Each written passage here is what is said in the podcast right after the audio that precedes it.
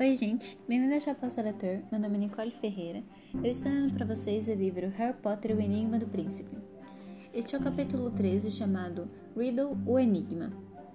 Kate foi removida no dia seguinte para o hospital St. Mungus para doenças e acidentes mágicos.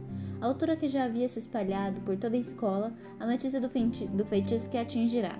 Embora os detalhes fossem confusos, e ninguém exceto Harry, Rony, Hermione e Eliane parecesse saber que Kate não fora o alvo avisado. Ah, e naturalmente Malfoy sabe, disse Harry a Rony e Hermione, que continuaram sua nova política de fingir surdez sempre que o amigo mencionava sua teoria de que Malfoy era um comensal da morte. Harry se perguntava se Dumbledore voltaria, de onde quer que estivesse, em tempo para, uma, para a aula da segunda-feira, à noite, mas não tendo recebido notícia em contrário, apresentou-se à porta do escritório às oito horas, bateu e Dumbledore mandou entrar. Ali estava o diretor com ar anormalmente cansado. Sua mão estava mais escura e queimada que nunca, mas ele sorriu quando convidou Harry a sentar. A penseira encontrava-se mais uma vez em cima da mesa, projetando reflexos prateados no teto. Você andou muito ocupado enquanto estive fora, disse Dumbledore. Creio que presenciou o acidente com a Kate. Presenciei, senhor. Como vai ela? Ainda bem mal. Embora tenha tido sorte, parece que roçou no colar, apenas uma parte ínfima da pele. Havia um buraco em sua luva. Se tivesse usado ou se tivesse segurado o colar com a mão desprotegida, teria morrido talvez instantaneamente. Por sorte, o professor Snape pode tomar providência para impedir que o feitiço se espalhe. Por que ele? perguntou Harry imediatamente. Por que não Madame Pomfrey? Impertinente, disse uma voz branda que vinha de um dos retratos na parede. Phineas Nigilus, Black, bisavô de Sirius, ergueu a cabeça dos braços onde parecia estar dormindo. No meu tempo, eu não teria permitido a um aluno questionar o funcionamento de Hogwarts. Muito bem, obrigado, Phineas. Replicou Dumbledore, acalmando. O professor Snape conhece muito mais sobre as artes das trevas do que Madame Pomfrey, Harry. Em todo caso, a equipe do Hospital St. Mungus está me enviando um boletim de hora em hora, e tenho esperança de que, com o tempo, Kate irá se recuperar plenamente. Onde é que o senhor esteve esse fim de semana, senhor? perguntou Harry, desprezando uma forte sensação de que estava abusando e que, pelo visto, era uma partilhada por Phineas Nigilus, que assoviou baixo. Eu preferia não revelar neste momento, respondeu Dumbledore, mas lhe contarei no devido tempo. Contará? admirou-se Harry. Espero que sim, disse o diretor, tirando de dentro das vestes um novo frasco de lembranças prateadas e desenrolando com um toque da verinha. Senhor, Começou Harry, hesitante. Encontrei Mundungo em Hogsmeade. Ah, sim, já estou ciente de que Mundungo andou tratando sua herança com dedos leves e pouco respeito, disse Dumbledore enrugando ligeiramente a testa. Ele se escondeu depois que você o abordou à porta dos Três Vassouras. Creio que está com medo de me enfrentar. Mas fique tranquilo, que ele não vai mais tirar o que pertenceu a Sirius. Aquele mestiço velho e sarnento anda roubando objetos da família Black? Perguntou Phineas, indignado, e saiu silenciosamente da moldura, sem dúvida para visitar o seu quarto no número 12 do Largo Grimald. Professor, recomeçou Harry, depois de uma breve pausa. A professora McGonagall lhe contou o que falei depois que Kate foi enfeitiçada sobre o Draco Malfoy? Ela me contou suas suspeitas, e o senhor tomarei medidas adequadas para investigar qualquer um que possa ter participado do acidente com Kate. Mas o que me interessa agora, Harry, é a nossa aula. Harry não gostou muito dessa, da resposta. Se as aulas eram tão importantes, então por que tinham havido um intervalo tão grande entre a primeira e a segunda? Contudo, não falou mais em Draco Malfoy e ficou observando Dalmoner despejar as lembranças frescas na penseira e começar a girar a bacia de pedra nas mãos longas. Você certamente se lembra de que deixamos a história dos primeiros tempos de Lord Voldemort no ponto em que o trouxa bonitão, Tom Riddle, abandonou a esposa bruxa, Merope, e retornou à casa da família em Little Anglington. Merope foi abandonada sozinha em Londres, esperando o filho que um dia se tornaria Lord Voldemort. Como é que como sabe que ela estava em Londres, senhor? Pelo testemunho de um tal Karatako Burke, que, por uma estranha coincidência, ajudou a fundar a mesmíssima loja de onde veio o colar de que acabamos de falar. Dumbledore girou o conteúdo da penseira, como Harry já ouvirá fazer antes, com um garim, como um garimpeiro peneirando à procura de ouro. Do redemoinho prateado emergiu um velhinho que girou lentamente na penseira, prateado como um fantasma, porém muito mais sólido, com a cabeleira que encobria totalmente seus olhos. Sim, Adquirimos o medalhão em circunstâncias curiosas. Foi trazido por uma jovem bruxa pouco antes do Natal. Ah, há muitos anos. Ela disse que precisava urgentemente de ouro, o que era visível, bonita e coberta de trapos, em adiantado estado de gravidez, entende? Disse que ainda me... disse que o medalhão tinha pertencido à família de Sonserina. Bom, sempre ouvimos esse tipo de história. Ah, isso pertence a Merlin e o seu bully de, era seu bully de chá favorito. E quando eu ia examinar, tinha realmente o sinete dele, mas alguns feitiços simples bastavam para me revelar a verdade. É claro que aquela circunstância tornava o medalhão quase inestimável. A moça não parecia ter ideia do seu valor. Ficou feliz em receber 10 galinhões pelo objeto, a melhor pechincha que já fizemos.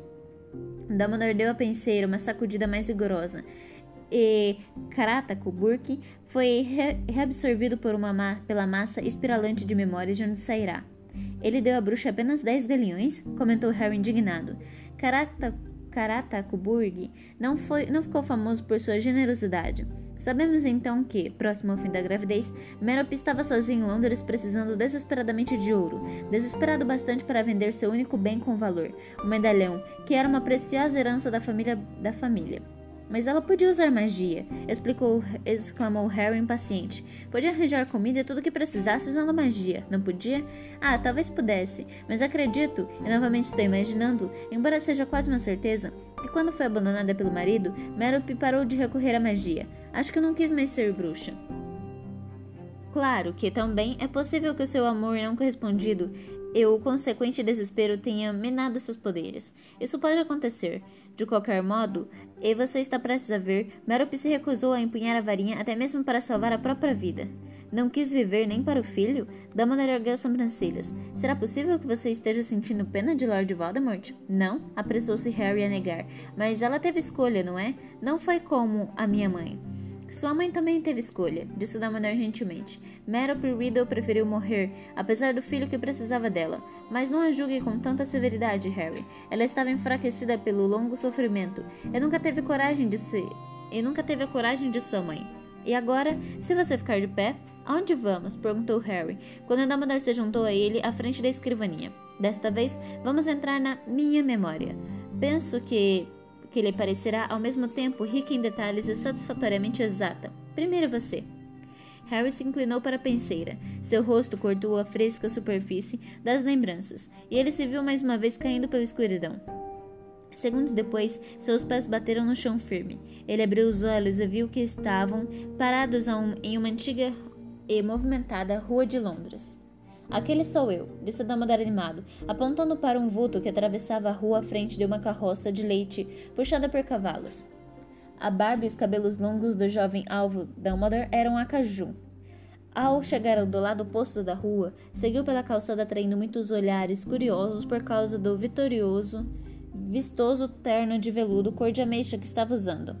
Belo terno, senhor, comentou Harry, sem conseguir se conter, mas Dumbledore simplesmente riu. Os dois foram acompanhando o seu eu mais jovem a curta distância, até o pátio vazio de frente a um prédio parado, um prédio quadrado e sinistro cercado por altas grades. Ele subiu uma pequena escada que levava à porta de entrada e bateu uma vez. Passado um momento, a porta foi aberta por uma moça desleixada de avental. Boa tarde. Tenho hora marcada com a senhora Cole que acredito ser a governanta daqui. Ah! exclamou a moça de ar espantado, registrando a excêntrica aparência de Dumbledore. Hum, um momentinho. Senhorita Cole! berrou por cima do ombro. Harry ouviu uma voz distante gritando alguma coisa em resposta. A moça tornou a falar com Dumbledore. Entre, ela está vindo. Dumbledore entrou por um corredor azulejado, de preto e branco. O lugar era pobre, mas imaculadamente limpo. Harry e o velho Dumbledore o seguiram. Antes que a porta se fechasse às suas costas, uma mulher muito magra aflita vinha caminhando depressa em sua direção. Tinha um rosto bem delineado, que parecia mais ansioso do que mal, e enquanto ia ao encontro de Dumbledore, falava por cima do ombro com outra ajudante de avental. Leve o iodo para Marta lá em cima. Carlinhos Stubbs andou descascando as perabas outra vez, e Erico Riley está se esvaindo os lençóis, e ainda por cima com catapora, comentou sem se dirigir a ninguém em particular. E então o celular recaiu em Dumbledore, e ela parou instantaneamente, admirada, como se fosse uma, como se uma girafa acabasse, tivesse acabado de, de cruzar a entrada da casa. Boa tarde, disse Dumbledore estendendo a mão. A senhora Colin, a senhora Colin simplesmente boquiabriu-se. Meu nome é Alvo Dumbledore. Enviei uma carta pedindo para marcar uma hora, e a senhora gentilmente me convidou para vir aqui hoje. A senhora piscou os olhos, com o jeito de quem procurava decidir se Dumbledore seria uma alucinação. É, ela disse com uma voz fraquinha: Ah, sim, bem, bem. Então é melhor vir à minha sala. É. Ela conduziu Dumbledore a uma salinha que aparentemente se dividia em sala e escritório. Era tão pobre quanto o hall e a mobília era velha e, des e desparelhada. A senhora convidou então Dumbledore a sentar em uma cadeira bamba e se acomodou à escrivaninha travancada, observando nervosamente. Estou aqui, conforme disse minha carta, para discutir sobre o menino Tom Riddle e as providências para seu futuro, comentou Dumbledore. O senhor é da família? perguntou a senhora Cullen. Não, sou professor. Vim oferecer a Tom uma vaga em minha escola. E que escola é essa? Chama-se Hogwarts. E por que se interessou por Tom? Acreditamos que tenha qualidades que procuramos. O senhor quer dizer que ele ganhou uma bolsa? Como pode ter ganhado? Nunca pedimos uma bolsa para ele. Bem, o nome dele está inscrito em nossa escola desde que nasceu. Quem o escreveu? Os pais?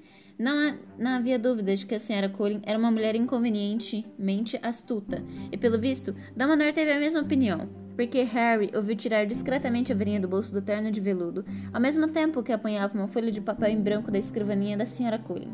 Veja, disse Dumbledore fazendo um aceno com a varinha e passando o papel à senhora. Acho que isto esclarecerá tudo. Os olhos da senhora Coley saíram de foco e tornaram a entrar enquanto examinava atenta a folha de papel por um momento. Parece perfeitamente em ordem, disse calma, devolvendo o papel. Então seu olhar recaiu sobre uma garrafa de gin e dois copos, que com certeza não estavam ali alguns segundos antes. Ah, o senhor aceita um cálice de gin? perguntou a mulher em tom elegante. Muito obrigado, aceitou Dumbledore sorridente. Logo se tornou claro que a senhora Colin não era nenhuma principi, principiante quando se tratava de beber gin. Servindo para ambos uma generosa dose, ela bebeu seu cálice de um gole, estalando os lábios sem constrangimento. Sorriu para Dumbledore pela primeira vez, e ele não hesitou em aproveitar a vantagem. Eu estava imaginando se a senhora não poderia me contar alguma coisa da história de Tom Riddle. Creio que ele nasceu aqui no orfanato, não? Certo, confirmou a senhora Cooley, servindo-se de mais gin. Lembro muito claramente, porque estava começando a trabalhar aqui. Era véspera de ano novo. Não fazia muito frio. Nevava, sabe? Uma noite tempestuosa. E essa moça, que não era muito mais velha do que eu, chegou com dificuldade à nossa porta. Bem, ela não foi a primeira. Nós acolhemos e ela teve o bebê em menos de uma hora. E na hora seguinte, morreu. A senhora Cole acenou, acenou a cabeça solenemente e tomou mais um gole de gin. Ela disse alguma coisa antes de morrer? Perguntou Dumbledore. Alguma coisa sobre o pai do garoto, por exemplo? Por acaso disse, confirmou a senhora Cooley, que parecia estar se divertindo, com o gin na mão em uma plateia ansiosa para ouvir sua história. Lembro-me que ela disse: Espero que ele pareça com o pai. Eu não vou mentir, a moça tinha razão em desejar isso, porque ela não era nenhuma beleza. E então me falou que o bebê deveria receber o nome de Tom, em homenagem ao pai, e servo em homenagem ao pai dela. É, eu sei, é um nome engraçado, não é? Ficamos imaginando se tivesse vindo de, de um círculo, de um circo. E ela disse que o sobrenome do garoto era Riddle. E sem dizer mais nada, morreu pouco depois. Bem, demos ao bebê o nome que a mãe tinha pedido, mas parecia tão importante para a coitada, mas nunca nenhum Tom, nem Cérvulo, nem Riddle veio procurar a criança, nem família nenhuma apareceu. Então ele ficou no orfanato, está aqui desde aquela época. A senhora Cole serviu, quase sem se dar conta, de mais uma saudável dose de gin. Duas manchas rosadas apareceram nas maçãs do seu rosto. Então ela continuou: É um garoto engraçado? Sei, disse Dumbledore. Achei que fosse. Foi um bebê engraçado também. Quase nunca chorava, sabe? Depois, quando foi crescendo, ficou esquisito. Esquisito como? perguntou Dumbledore gentilmente. Bem, ele. Mas a senhora Cole se calou. Eu não havia nada confuso ou vago no olhar inquisitivo que lançou a Dumbledore por conta do cálice de gin. O senhor disse que ele tem uma vaga garantida em sua escola? Certamente. E nada que eu disser pode mudar isso? Nada. O senhor levará seja qual for a informação que lhe dê? Seja qual for a informação, respondeu Dumbledore solenemente. A mulher encarou, apertando os olhos como se decidisse se podia ou não confiar nele. Aparentemente achou que podia, porque disse apressada. Ele mete dedo às outras. Ele mete medo às outras crianças. A senhora quer dizer que ele as intimida? Acho que deve intimidar, respondeu a senhora Cooley, franzindo ligeiramente a testa, mas é muito difícil pegá-lo em flagrante. Tem havido incidentes bem desagradáveis. Dumbledore não a pressionou, embora Harry percebesse que estava interessado. A mulher tomou mais um gole de gin e suas bochechas rosadas ficaram ainda mais rosadas. O coelho de Carlinhos, Stubbs, bem, Tom disse que não fez nada e não vejo como poderia ter feito, mas o bicho não se enforcou nas traves do teto sozinho, não é? Eu diria que não, concordou Dumbledore em voz baixa. Mas o diabo é saber como foi que ele subiu lá no alto para fazer isso. O que sei é que Tom e Carlinhos tinham discutido no dia anterior, e então a senhora Colin tomou mais um gole, que desta vez escorreu pelo canto. escorreu um pouco pelo seu queixo.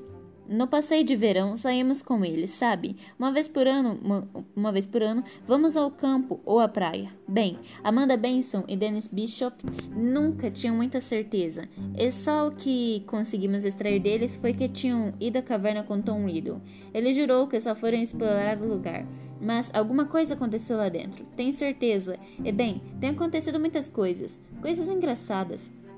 Ela tornou a encarar Dumbledore, embora seu rosto tivesse corado, o olhar era firme.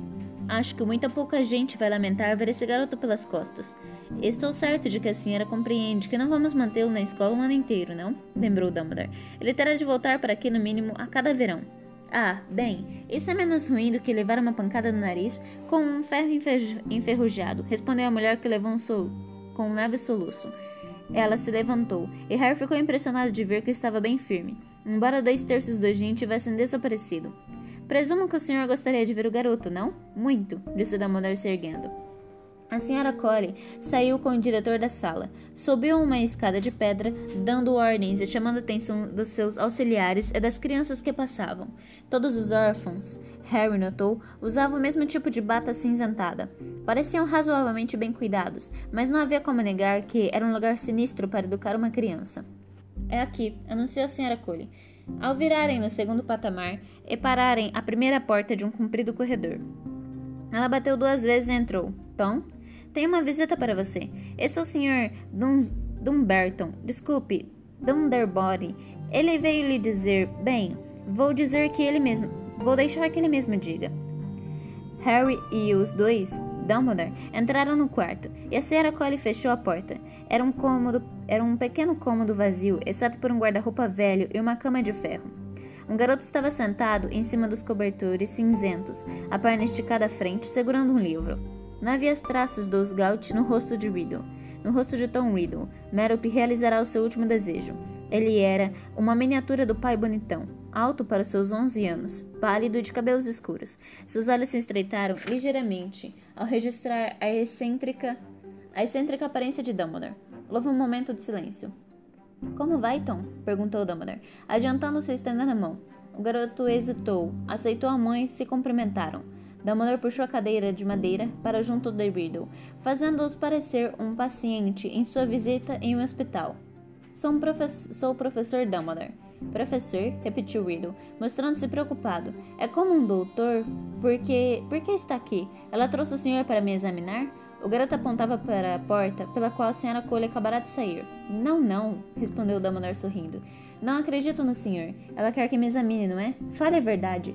O garoto disse as três últimas palavras com uma força tão altissonante que era quase assustadora. Era uma ordem, e pelo jeito ele já dera muitas vezes antes. Seus olhos tinham se esbugalhados e fixavam sérios. Dumbledore, cuja única reação foi continuar sorrindo agradavelmente. Decorrendo alguns segundos, Riddle parou de encarar o professor, embora parecesse ainda mais desconfiado. Quem é o senhor? Eu já lhe disse. Meu nome é Dumbledore. Eu trabalho em uma escola chamada Hogwarts. Vim lhe oferecer uma vaga em minha escola. Sua nova escola, se quiser ir.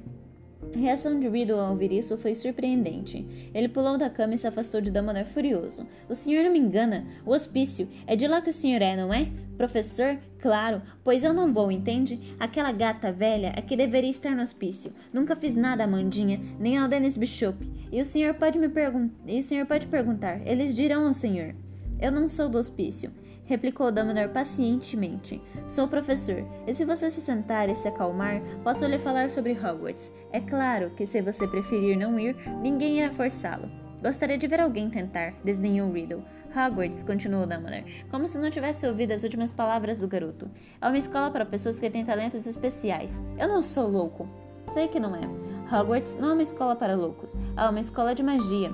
Fez-se silêncio. Riddle congelará, seu rosto vazio de expressão, mas o olhar correndo de um olho de Dumbledore para o outro, como se tentasse apanhar um deles mentindo. Magia? sussurrou. Exato.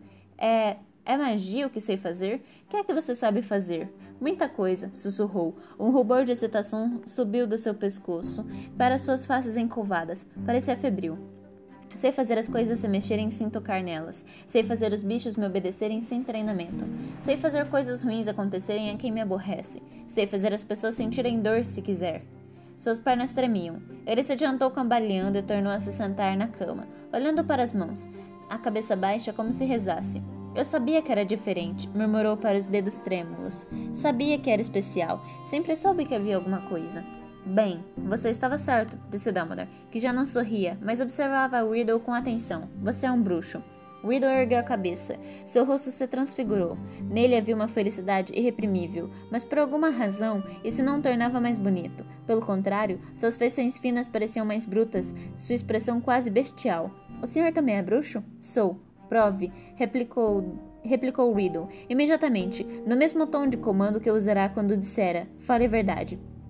Dumbledore ergueu as sobrancelhas. Se, como imagino, você estiver aceitando, você estiver aceitando a vaga em Hogwarts, claro que estou. Então, vai se dirigir a mim chamando, vai se dirigir a mim chamando-me de professor ou de senhor. As feições de Riddle endureceram por um instante fugaz, antes que ele respondesse em um tom irreconhecivelmente educado. Desculpe, senhor. Eu quis dizer, por favor, professor, pode me mostrar? Harry estava certo de que Dumbledore ia recusar, que responder a Riddle que haveria muito tempo para demonstrações práticas em Hogwarts que naquele momento estavam em um prédio cheio de trouxas e, portanto, precisavam tomar cuidado. Para sua grande surpresa, porém, Dumbledore tirou a varinha do bolso interno do paletó, apontou-a para o guarda-roupa velho a um canto e fez um aceno displicente. O guarda-roupa pegou fogo. O garoto pulou da cama.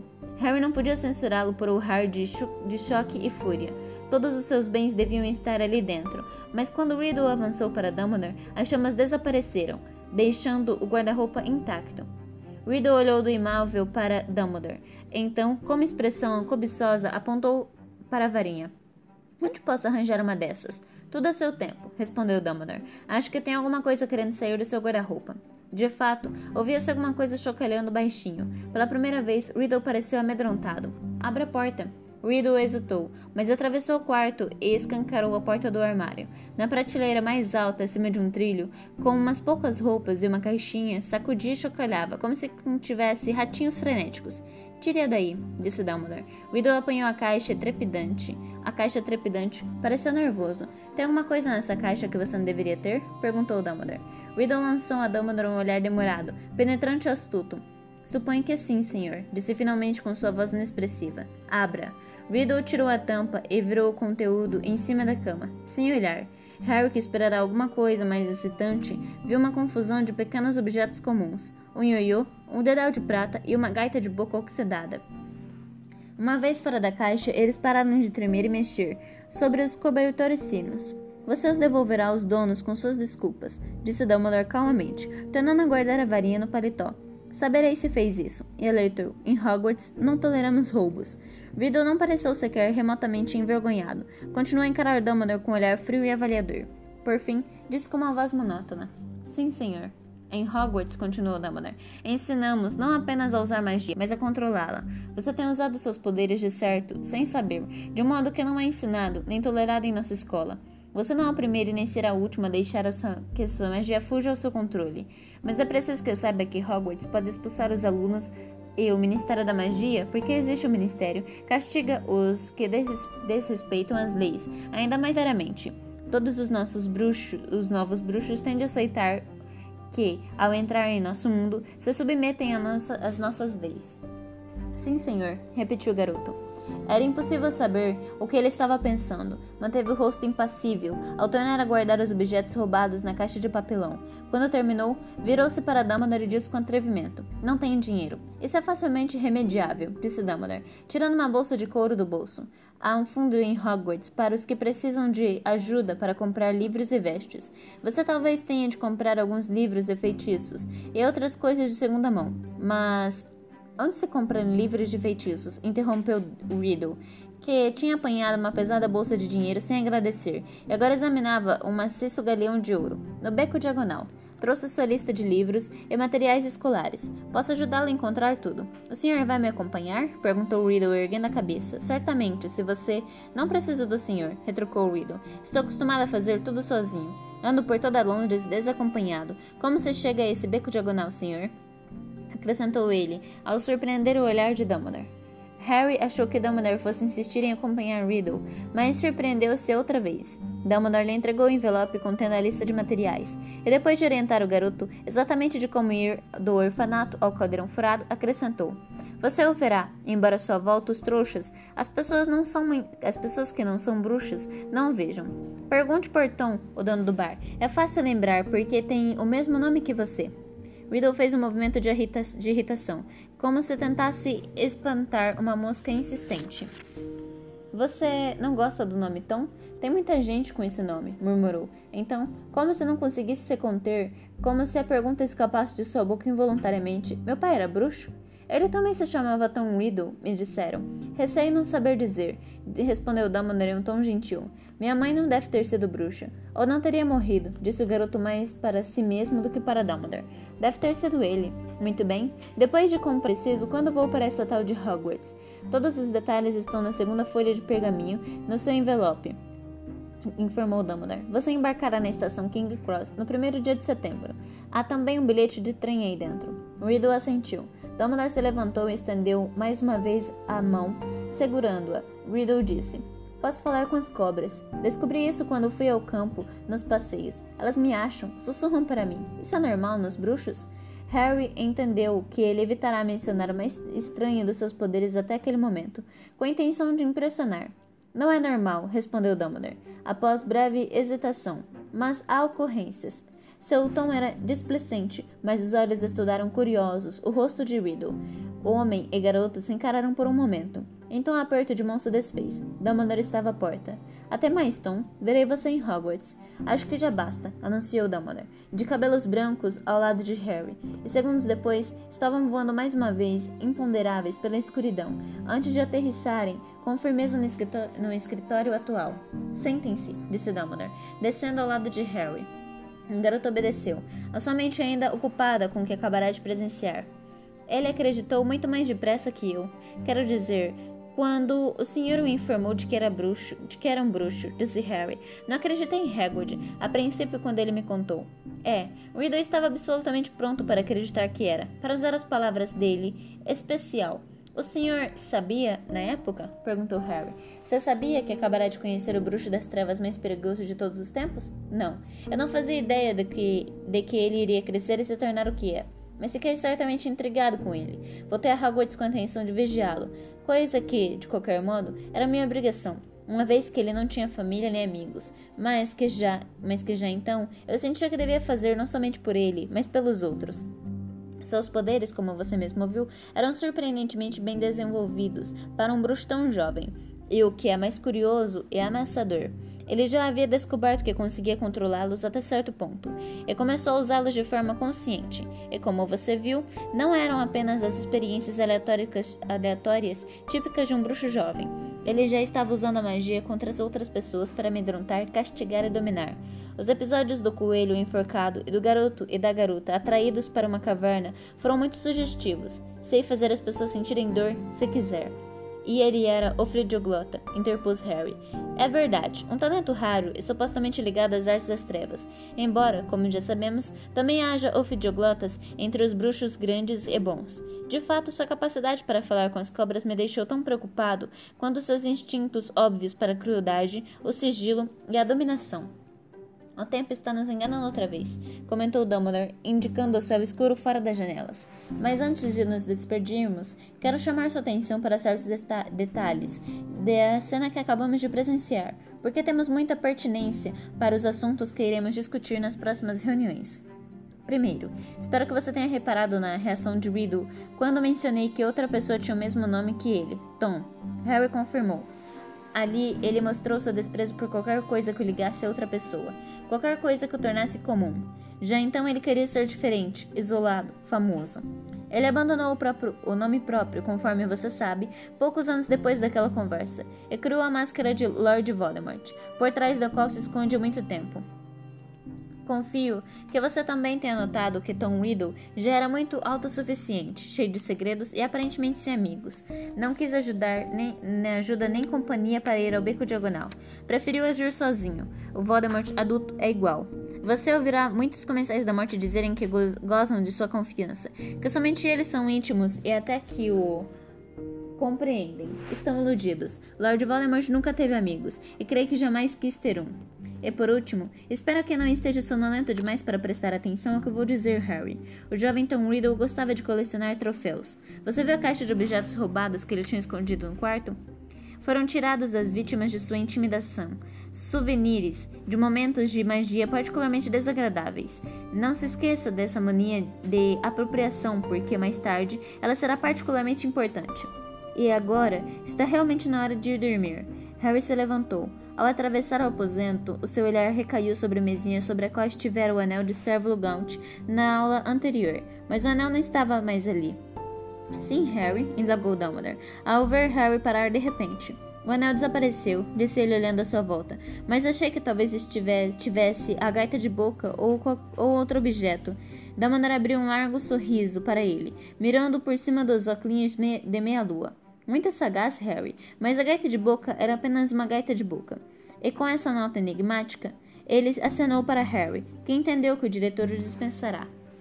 E este foi o capítulo 13. Eu espero que vocês tenham gostado. A gente se vê no capítulo 14 chamado Félix Felices. Até breve!